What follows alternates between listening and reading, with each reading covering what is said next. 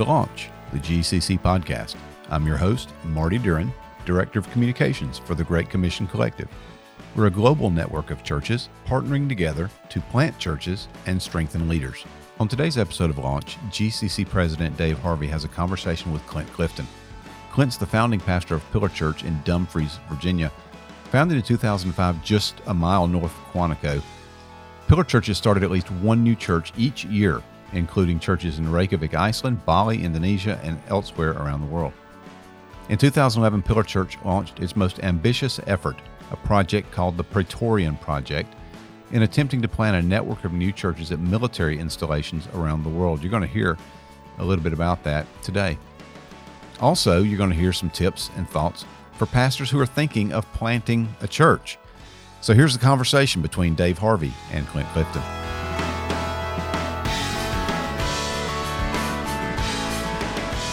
You know, Marty, uh, God has been kind to me to give me a, a, deep bench of friends that I can call for help in thinking through issues of church planting, network leaderships, uh, things like that. Uh, but but from that bench, uh, Clint Clifton has been one of the most helpful voices. Uh, he brings experience. He brings uh, penetrating study, and he's a local church guy. He's got a pastoral orientation. And uh, this is one of the reasons I called Clint earlier this week. And, and in that call, we we talked about organizational dynamics, movement dynamics, but then our discussion together kind of dropped into a pocket of what it looks like to build an ecosystem to incubate church planters. And I thought it was fascinating. And I thought that might be a good thing for us to talk about. But, but let me just back up first. Clint, thanks for joining us this morning. Yeah, I'm happy to be here, Dave. So, Clint, tell us uh, and tell our listeners, uh, tell us about your church, um, where it meets, and please, for our benefit, tell us about the church plants that your church is responsible for because you dropped into this a little bit the other day and yeah. found it fascinating. Well i feel a little like um, i get to talk about my kids you know in this regard you know i'm i'm super happy to talk about my kids and uh, and this feels like a really similar discussion so i love this this topic and we'll, we'll talk about it uh, for hours if you want. Um, but uh, yes my church uh, so i i i have an interesting kind of journey to get it to church planting. I'm from a non non-christian family and and uh, or family that didn't exercise their faith uh, very well. And then um, we moved in next door to a pastor and he shared the gospel with my family. My parents were converted, and um, I was a you know we had sort of a al- alcoholism in our family and my mom was handicapped and and it was just a blended family too stepsisters and uh, stepsister and biological sister and it was just kind of a, a messy situation and in all of that uh, the gospel started in, infiltrating my household, and um, and I I wasn't interested at first until such time as I became a teenager and started um, noticing there were young women at church, and so I was all of a sudden interested in going to church, and uh, and and meeting up with some of those uh, gals, and uh, and I went there in pursuit of uh, you know a, a relationship, uh, and ultimately found Jesus more alluring than any any gal I met there. And so um, yeah, that that the I became a Christian in that church is a small church. It was actually the church that Billy Graham was baptized and ordained in. Uh, it's called Peniel Baptist. It's a, in a little town called Palatka, Florida, in uh, North Florida. And uh, and God really used that church in my life in incredible ways. They became family to me. Brought, you know, sort of, I was like a son to the church. You know, the people were helping me on all sorts of fronts. People in the church bought me a car and you know discipled me and educated me, and just so many wonderful memories of those early years. And um, and God used that time in my life really to catapult me into ministry. My pastor, when he started discipling me, he would meet with me before school on Monday mornings, and he would start to developed me for pastoral ministry, even as a brand new Christian. And uh, and he was talking about church planting. He was zealous about church planting too. He was sending like Sunday school classes away to start new churches in our community and around. And uh, man, I just saw this like really zealous uh, work going on in in kind of nooks and crannies of our town and community, and and it really got under my skin, and I, I became really passionate about that. And so I, I started off initially leading worship in church plants, um, and so that's what I did both of my my undergraduate and master's degree in music, and I thought that would kind of be my pathway. Um, but along the way, became more interested in church planting so it was part of the genetics of the church that you were kind of converted into and and that became part of your dna what, what kind of things were were they doing to encourage that and and what kind mm-hmm. of things did he do with you to to mm-hmm. bring that forward yeah, he's still a good friend today. His name's Danny Williams. He's pastoring a different church, um, but uh, he's just you know he became passionate impassioned about church planting because he was on vacation one week and he went off to go um, go to church just on a Sunday morning and drove for as he tells the story 17 miles down A1A in in Florida and didn't see a didn't see a church along the way and his response was this is sin you know this is wrong there's too many people here it shouldn't it shouldn't be this way. And he went back to his the church he pastored and said we got to do something about it and they said well what are you going to do? And so he's, he just went out and found a pastor and he sent some people over and they started a church. And that mm-hmm. church sort of exploded in growth. And then he's like, hey, we did it once, we can do it again. And they started doing that and they just sort of got addicted to it. By the time I became a Christian and really got in, in the church's life, they were super committed to church planting and they had done it a few times and been very successful every time they've done it. Most of the churches they planted outgrew them by far. And, um, and, and so, um, I just I just kind of came, I became a Christian in that, and so he saw me as a bullet for the gun. You know, I think uh, when I became a, a believer, he just like, oh, you're young, you're zealous, you're you're halfway competent, you could probably be a future church planter, and so he started training me as such. Okay, okay, so let's fast forward to where the bullet hit and. Uh, and and where you started a church and and tell us about that yeah. So, um, uh, long story short, I went to graduate, I went to college and seminary, and and then I got my first legitimate job. I'd only done church plants before that. I'd been kind of a worship guy in church plants, and um, I got my first legitimate job as a as a music minister at a, a real you know church that had like a choir and an ensemble and the whole nine yards. And i was you wow, know I, I did not know that about you. Yeah yeah it was it was a whole different day. Uh and um and in that church i mean i was there for all of six weeks when i realized i'd made a grave mistake you know. Uh, all i had done is been a part of new upstart things and i had viewed that as illegitimate I was working in that like farm system just to get to the big show. Uh, and I got to the big show and it was a whole different religion, it felt like to me. I mean, it was like uh, all of a sudden it wasn't about like you know the same things. It wasn't about evangelism and discipleship and sort of fundamentals and reaching people wherever they are. And it was about something different. It was about like a lot of structures and systems and rules i didn't get or understand about things you were supposed to wear and where you were supposed to be and what you're supposed to say. And i was just like overwhelmed by how not uh, excited I was about this situation. So it was like the the most anticlimactic first job you could possibly get. Although the people there were kind, and I remember sitting down with the pastor, who's a gentle man, a godly man, and saying to him, um, "Yeah, I don't think this is going to work out. Thank you for this opportunity, but I think I, I need to just go and do something else." And he said, "No, you don't. You know, if you go start a church right now, it'll be a train wreck you, you need to stay here, mature, grow. Plus, you're going to have to convince Christians to be involved in this kind of work with you. You you need time to understand this, you know.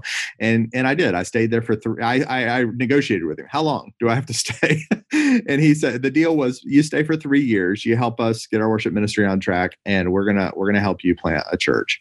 And that's exactly what happened. And um, I stayed there three years, almost to the day. And um, then I said, okay, I'm ready to go. And he was certainly ready for me to go by that point. And uh, and uh, he sent me out with uh, he gave me the pulpit one Sunday, and I I preached uh, my heart out and asked people to go with me. And we planted a church ten miles north of there. That was Stafford, Virginia. We planted a church ten miles north at the headquarters of the United States Marine Corps. That's Quantico. And uh, I was trying to convince the Marines in the congregation to go with me, and I convinced ten people to go. None of them Marines, and uh, so that was that was our start. Okay, so uh, along the way, then that that DNA that you had to plant churches began to be transmitted to the church, mm-hmm. and the vision for church planting emerged early on, and you guys began to plant churches. Talk a little bit about that process of planting churches and what's happened since then.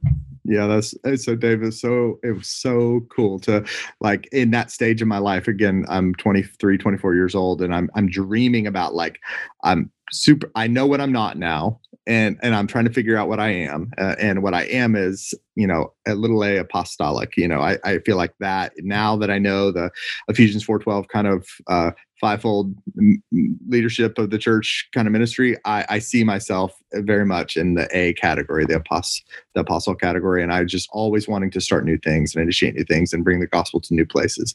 And uh, and I I saw Quantico as I had been close enough to Quantico in proximity to see this incredible potential that were there was there, and the the potential was um, the Marine Corps is the finest leadership training institution in the world from my point of view. And uh, their headquarters was right next door to me. And uh, they trained these fantastic leaders. And marines are either um, there's no such thing as like a nominal christian marine. They're either like reprobates or they're they're fully devoted to Jesus, heart, mind, soul, and strength. And um, I loved that. I, I so wanted to be a part of something where the distinction was clear. And and then on top of that, if as if those two things weren't good enough, on top of that, the Marine Corps um, sends people all over the world on on Uncle Sam's dime. And so he trains they train great leaders, send them all over the world. I thought, holy smokes, has nobody else noticed that this is like the best missional opportunity that maybe has ever existed? And uh, so I feel like I saw something that other people didn't see, you know, and I felt like it was an opportunity uh, to go there and plant a church. The problem was I'm an overweight um, musician um, who doesn't know anything about military life and uh, with facial hair. And I, I only run if someone's chasing me. I've never shot a gun. You know I, that's who i am as a person. So why would god call me to this the bastion of manlyhood the the, the marine corps? Uh-huh. uh, and i just like i did i seem to be the only person that didn't notice the distinction there. The, everybody i told hey i'm going to plant a church at quantico i i think now in hindsight they were probably thinking uh, I don't think that's going to work. and uh, so it was hard. Yeah, and, and that's what happened. We went there and we we tried to plant the church. in the first couple years It was really really hard. Super committed to church planting, um, but facing the reality that I can't even get this church rooted. I can't get get the basics going. I can't get a service happening and small groups happening.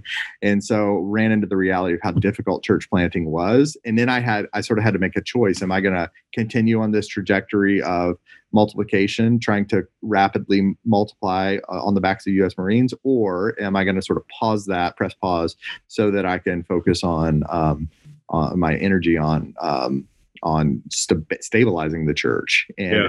and and I, re- I at that point even as a small young struggling church what i couldn't get away from was the stark reality of the great commission that is you know that teaches us that no matter your size or your budget or your power every church has a responsibility to enact and take action on the on the great commission. And so i don't get to pause my great commission involvement in order to stabilize my church. God's responsible for stabilizing my church. I'm responsible for obedience. And so i started developing leaders for the church planting harvest even as we were a tiny church. We planted our church, first church about nine months into our launch after our launch and we basically split our little congregation in half and uh, then uh, every year since then we've planted at least one new church and uh, we're about to have our 16th birthday in march of this year next That's year. Fantastic. So the majority of those church plants have gone to other places where there've been some kind of uh, marine base or or installation. Is that accurate? Yeah. So the the the amazing thing about this work is, you know, normally you get to strategize where you're going to go uh, but th- in this case, it's so like God's sovereign hand makes the decision for you where you're going to go. There, there are 12 or so Marine Corps installations around the world, and um, there are some well-worn paths between Quantico and other uh, installations based on uh, the Marine's MOS or his sort of job assignment. And so uh, Marines often go to the same places over and over again. And so every summer we'll have, depending on the size of our congregation, you know, we'll, we'll have a a portion of our congregation, say 8% of our congregation goes to Camp Lejeune in North Carolina, and, and 3% of our congregation goes to Camp Pendleton in Southern California, and one, one family goes to 29 Palms, and, and one family goes, goes to Kaneohe, Hawaii, and three families go to Okinawa, Japan. They all go to the same places over and over again. Um, so it only made sense to begin noticing when inordinate size groups were headed to the same base at the same time. It, and to capitalize on that movement, it also only made sense to uh, to say to those to the rest of our congregation, go to your monitor, which is the person who's responsible for dis- determining your assignment, uh, and tell them you request to go to this place where we're planting a church, um, and and those sorts of things started to formulate. And as I beca- became more familiar with the Marine Corps and how it works, and I, I saw more and more and more opportunities for for the gospel to be carried on the backs of those Marines. I, I love the, you know, the missional creativity and uh, adapt- adaptivity that's you know d- displayed in the story of your church and the church planting ultimately became a church planting network the pillar right? Yeah we we uh the pillar is the name of our churches. All of the churches are independent autonomous churches self-governing got their own elders. Um and we we're, we're pillar church of in the community right outside the base so my church is pillar church of dumfries. We're planting right now pillar church of stafford. There's pillar church of oceanside and pillar church of okinawa. Um so there's uh all the churches are named after the community but they're right outside of, of an installation and the, the network really is called we call the praetorian project. Okay. Clint let's say a, a senior pastor is listening or you know an elder and and he he wants to help their church plant churches but doesn't know where to start. So mm. so he's sitting across from you right now and saying clint what what steps should i take? What should i be doing? Mm. what are you telling him well, I'm I'm going to warn you. I'm intensely practical. I'm I'm probably one of the most practically minded uh, pastors you'll interact with. um, I, am not known. I'm not known for my intelligence. I'm known for my practicality. So, uh, so I'm just gonna like shoot straight with some very practical things you should start doing immediately. Uh, number number one, first and foremost, you should teach from the Bible that God commands us to plant churches. So, what is the biblical rationale for church planting? Um, can, is there an articulate version of that that you can study and discover then teach to people. People of the people of god are motivated by the word of god. So if we teach god's people that the great commission is a call to start new churches then they'll see obedience to the great commission which they already believe to be a necessity as exercised in church planting. Right now, most pastors and most Christians see the Great Commission and church planting as two separate issues. But when Jesus said, Go, baptize, teach, make disciples, given the fact that the church is the only institution on the planet that baptizes, teaches, and makes disciples, Jesus must have been discussing church planting when he commanded us to go do those things. That's one piece of rationale. Another when we, one. When we see Acts, it's apparent that that was the result. That was how they applied the Great mm, Commission. That's where I was going next. Okay, the, the apostle, the apostles, the original hearers of the Great Commission, their response to Jesus's command to go uh, baptize, teach, and make disciples was, as recorded for us in Acts, was to plant new churches. So if the apostles heard Jesus speak and responded with church planting, and we hear him speak and we respond with anything other than church planting, who is it that misunderstood the Great Commission? It's, yes. it's probably us. Um, so the Great Commission is 100% an explicit call to plant new churches. And if you're teaching your people that the Great Commission is anything other than a multiplication of, of local churches, then you're mis, misteaching them. Um, so uh, it's the bullseye of the Great Commission. Uh, it is uh, the bullseye of the Great Commission exercise in church planting. So for number one, the biblical rationale, you have to, your people have to become fluent in the knowledge that church planting and and uh, and the Great Commission are are one and the same. So I think that is maybe the most critical component. Mm, yeah. um, uh, and and when when people believe that and see that, they start to see church planting all throughout the New Testament. All of a sudden, it's not a, a group of random letters to churches; it's a group of letters to church planters from a more experienced church planter. It's uh, the the Book of Acts is not just uh, the story of the church; it's the story of the foundation of the church and the advance of the church uh, by uh, through the apostles. And so, all I mean, you just the the whole the scripture, the New Testament specifically comes into uh, it's viewed differently. It's seen differently by the people in your church, uh, and you can highlight. You know, every time you're teaching from the New Testament, you can highlight. You know uh, that so and so was a church planter and so and so was a church planting team member. I mean, there's so many. Uh, it, it's like it's almost like it's so obvious in the New Testament that we miss it. It's like we miss the forest for the trees, you know, so to speak. So that the biblical rationale is huge. Another thing is just praying for churches, other churches, not just church plants, but other churches. Uh, right now, uh, most American Christians sort of see their church as the best church and other churches as as uh, sort of competitors, so to speak. They wouldn't say it that explicitly like that, but they they want their church to succeed and they don't really care about other churches succeeding.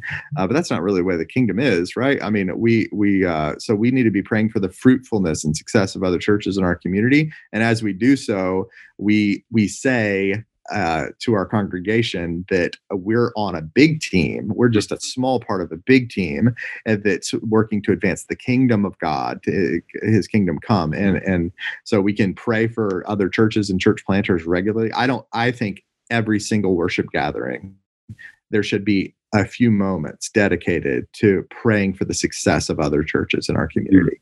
And um, and our church has done that from the very beginning and you it, it will it will do something to your people that uh, you won't see immediately, but over time it'll form a culture of receptivity and sensitivity to the success of other churches, which will be to the to the good of the kingdom. And it creates um, global Christians rather than people yes. that are fixated on what what their church is doing, because it's pushing vision and scope out beyond the appropriately beyond the local church. Yeah. The other thing, the other big bucket, I would say I could give you probably 15 of these, but let me just go with the top three. The other big bucket is the way we relate to those who are qualified for pastoral ministry uh, is is I think really wrong and kind of sideways. Um, I think the way we think about it is who's called, and when they're called, I'll equip them and i just feel like that is just not what we're we're taught to be and do as pastors. Ephesians 4 you know the bullseye of the pastor's job description is to equip the saints for the work of the ministry. Um, it doesn't say equip the called for the work of the ministry and who's to determine the called anyway? Calling works itself out in time and circumstance. Uh, what we're called to do is equip people for ministry. So I, what i want to do in my church is i want to say to every man in my church that has potential to be a pastor um, i want to i want to equip you so that if god in the future places you somewhere and begins to call you, um, then you have already received some of that equipping because you you spent time here. So I think pastors think way too much about calling and not nearly enough about equipping. And so I I feel like um, it's uh, you know we have intentional efforts to do all kinds of discipleship in our churches, except for the discipleship of future pastoral leaders. Yeah. And so I think a major major major category in every church should be how are we producing new pastors um, and so I want to be saying to my people, so we have uh, around our church, we do things like preaching labs. We say, come learn to preach, everybody, just bring it on. Uh, we want lots and lots of capable preachers. We want lots of people that don't feel nervous to stand in front of the crowd of a crowd and say, "Thus saith the Lord." Um, and we just want to do that. What if like just tons of men and women in our church could do that. And the women found context to do that biblically, uh, and the men found context to do that biblically. And it was just a, a, a deep bench of equipped leaders. Um, and in a particular way, there's a really cool thing that happens when a pastor goes to a, a person in his congregation who has uh, a particular gifting and he highlights that to them. So let's pretend, Dave, that you're a member of my church and you're serving well, you're loving your wife, you're evangelizing your neighbors, you're bringing your coworkers to to service, you're using your house for hospitality and kingdom work. You're just being a daggum good Christian, and I'm your pastor. Uh, I'm probably going to text you and say, "Hey, Dave, I have something really serious I want to talk to you about. Do you think you'd have a little bit of time uh, for us to hang out uh, sometime in the near future?" And you'd text me back and say, "Sure, whenever you want. Name the place and time." And I'd say, "Hey, let's meet at IHOP on Saturday morning."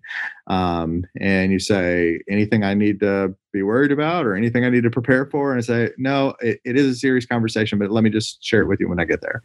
And you say, "Okay." And then we sit down at IHOP. You're anxious, paranoid. Yeah, you're paranoid. You've been thinking about it all week. Oh no, what did I do? Is he going to rebuke me? You know, we show up at IHOP and we sit down, and I say, uh, "Dave, I just want to give you the bottom line up front." I've been watching you from afar, and um, and I noticed that you're godly. You take the word of God seriously. You love your wife uh, in an exceptional way, an exemplary way. Um, you shepherd your kids. You share the gospel with your neighbors, and all those things are things that pastors do. I mean, you you are a pastor. You're you, you've got pastoral gifts, and I don't know if God would ever call you to the pastoral ministry, but I want you to know as your pastor that if He did call you, I'd be eager to help you. And, and even if he doesn't call you, I'd be eager to equip you so that you could be ready to serve the Lord in any capacity. I know you're in the military and you're probably going to move somewhere else pretty soon, who knows what God, what what context God will place you in Iraq or Af- Afghanistan or Germany or or Europe. Who knows where you'll be? I want you to be ready uh, and equipped to to share the gospel. And you know, this is a this is a really important point, and I think particularly for any listeners that are are leading in a church or senior pastors or elders, you have responsibility. One of the things that Clint is pulling out here is that for for men who are who are called, there's an active work of grace in their life that's bringing forward the qualifications that we see in First Timothy three and and Titus one. So I remember doing a study on the the verbs there and and recognizing wow the the implication here is that god has set to, to timothy and titus god has set these men in the church and you'll know you'll you'll see them by virtue of these things mm. you hmm. know hospitable and and all, all the things that are listed there uh, because the grace of god has been at work in their life and mm. so and also it sometimes it'll it'll surface through their aspiration it's interesting that paul starts with a commitment to uh, or with a recognition of aspiration. If anybody aspires yeah. to the office of overseer, he desires a noble thing. So you've you know the, the pressure's not on you altogether to identify you know it's not just about leadership identification the good news is there's grace at work that the spirit of god is at work he's he's creating these qualities in mm-hmm. men that will come to your attention like yeah. saying yeah and it's uh, so many pastors that i know say phrases like we just don't have anybody to send like we don't have anybody called and i just say like uh, they they don't believe they play any role in the calling process they a pastor uh, an elder in a church a pastor a teaching elder who, whatever word you use to describe it do, generally doesn't see themselves as playing a critical role in the calling of somebody. I'm going to tell you this the reason our church has planted so many churches is because i've had dozens and dozens and dozens of those breakfast conversations uh, that i just described. And every time i see god's gifts uh, emerging in somebody pastorally i tell them about it.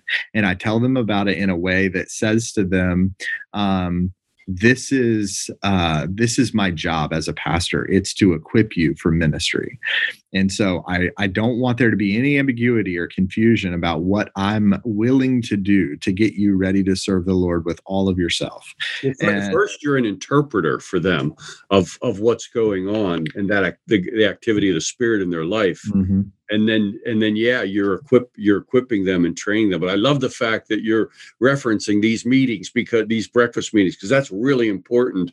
You know you weren't passive about that but you were looking over the church you're seeing where the the spirit of god is at work where these qualities are becoming evident you're sitting down with guys and interpreting that for them and creating a category in their mind that that a generally humble guy is not going to be assigning to himself mm-hmm. so, yeah no and uh, yes that's that's the thing. The, the the kinds of guys that have those pastoral qualities, they're also not generally the kinds of guys that if they have an aspiration, they necessarily trumpet it. You know, they're they're the meek and the humble and the kind of uh, yeah. So another thing about that is I I just absolutely love the process of being the soil in which uh, someone is called to serve the Lord. Uh, I love being at the beginning of the process with somebody because, um, you know, certainly our church could start a residency and we could like invite people in and and prepare them for a year or two, but they're really already developed and called somewhere else. And to me, that's that feels like cheating. Like what I got into ministry to do was to create more ministry, not to just like find somebody that had been developed by someone else and put my sticker on them you know i really i really really want there to be i want to be a, an agent of change. And so when i go to a person who's a, a, marine or a truck driver or anything else and and talk to them like this if over a five or six year period of time or two or three year period of time i convert them into a, a fruitful pastor then boy i have just multiplied myself in exponential ways for for the future maybe even generations, especially if I teach them uh, teach them to do the same thing in terms of entrusting faithful men, uh, entrusting this teaching to faithful men. So that's great. Um, Clint, let me make this my last question, but it, boy, it sure is an important one. Um, you know, you were talking about praying for other churches and and uh, I, I, have a cohort on on leading leaders, and a guy yesterday was sharing with us. Uh, Robbie Simons was teaching us on uh, cultivating a church planting culture, and in it, one of his four points was there must be a kingdom conviction. Mm-hmm. And so you're talking about praying for other churches every Sunday morning, which is such a loud statement about how the the kingdom is bigger than us, mm-hmm. and the, and and you're promoting the kingdom. And and I, actually, when I think about how you roll in general, this this seems to be a category. We we met because you reached out to me to do a podcast. I wasn't part of your tribe or anything mm-hmm. like that. So here's my question: Why is a kingdom vision so important for leaders who are trying to build a church planting culture? Well, you can't do it otherwise. I mean, I think without a kingdom vision, church planting doesn't make sense. Uh, so, I mean, uh, but what I find is even those who have a kingdom vision, they don't have a lot of models to look to about what the what the appropriate way is to exercise a kingdom vision. That's why I emphasize the practical components of pray in your worship service and talk about church planting. I'll give you a, this is a commercial of sorts, but I'll give you a super practical way that is in that first category, the biblical rationale category. Um, that we we have. A, I wrote a thing called the Church Planting Primer, and it's basically just a four sessions course you can offer in your church. It's totally free. You can download it um, from newcityplanting.org, and and the the um, the course is four sessions. First session is the biblical rationale for church planning. Second session is the need for new churches in our context. The third is how new, new churches begin in the New Testament. And then the last one is how everyday Christians can be involved in starting new churches. And so, uh, uh, what I found is when you sit down with Christians who love God and love His Word and describe this stuff and explain it, it's a no brainer. Like they're on board. Uh, it, very rarely do I have a conversation about church planting with somebody and they don't walk away going, Yeah, you're totally right. This is something we should dedicate ourselves to. I mean, um, it's just it's an education piece. Not many not many pastors are talking like that. So if you need some language or help, I'd love to help with that. I know you've got resources on that too. But um, the church planting primer is the reason we made it, and the reason we made it totally free is that we hope churches will just use it liberally. Um, for that kind of excellent work. so that's uh, newcityplanting.com dot org dot org. where guys yeah. can get that. Yeah and it's just uh, on the courses page you'll, you'll just find it. And um, yeah it's video based so you can download it and show the videos if you don't feel competent to teach it. Uh, let me teach it. Uh, if you uh, if you do want to teach it then the the manuscript teaching guide is in there all the powerpoints are in there. I mean you just do the whole thing yourself. Okay well we'll have marty drop that uh, that link into the show notes and maybe on the Facebook page as well. Clint, this, as expected, this was an excellent conversation. Thank you so much for giving us your time and your help and, and just for modeling these things. I mean, this is this is what we want to be. We want to be church planting churches. And that's something you've done. And we're grateful to God for that. Thanks, Dave. I appreciate it. If I can, I, will make two commercials. One, the military church planting ministry that I was just talking about. Um, uh, it's you can be you can find out more about that at praetorianproject.org, uh, praetorianproject.org, and also I I do podcasts weekly on the subject of church planting at the Church Planting Podcast, and that's churchplantingpodcast.org, and of course you can find it at all the all the platforms. Excellent. Thank you, Clint. Thanks, Dave. Thank you for listening to Launch, the GCC podcast. If you haven't subscribed already, why not take a moment to do that in your favorite podcast app? Also, rate and review the podcast when you get a moment. That helps us with search results and recommend us to your friends, maybe other pastors that you know who will benefit from the content from this podcast. Also, don't forget to check out our website if you haven't done that already. It's gccollective.org. That's gccollective.org. And there's a lot of helpful information. There's articles, there's how you can join the GCC, whether a church planter or an existing church, and plenty of other content that'll help you grow spiritually and encourage you in your leadership journey.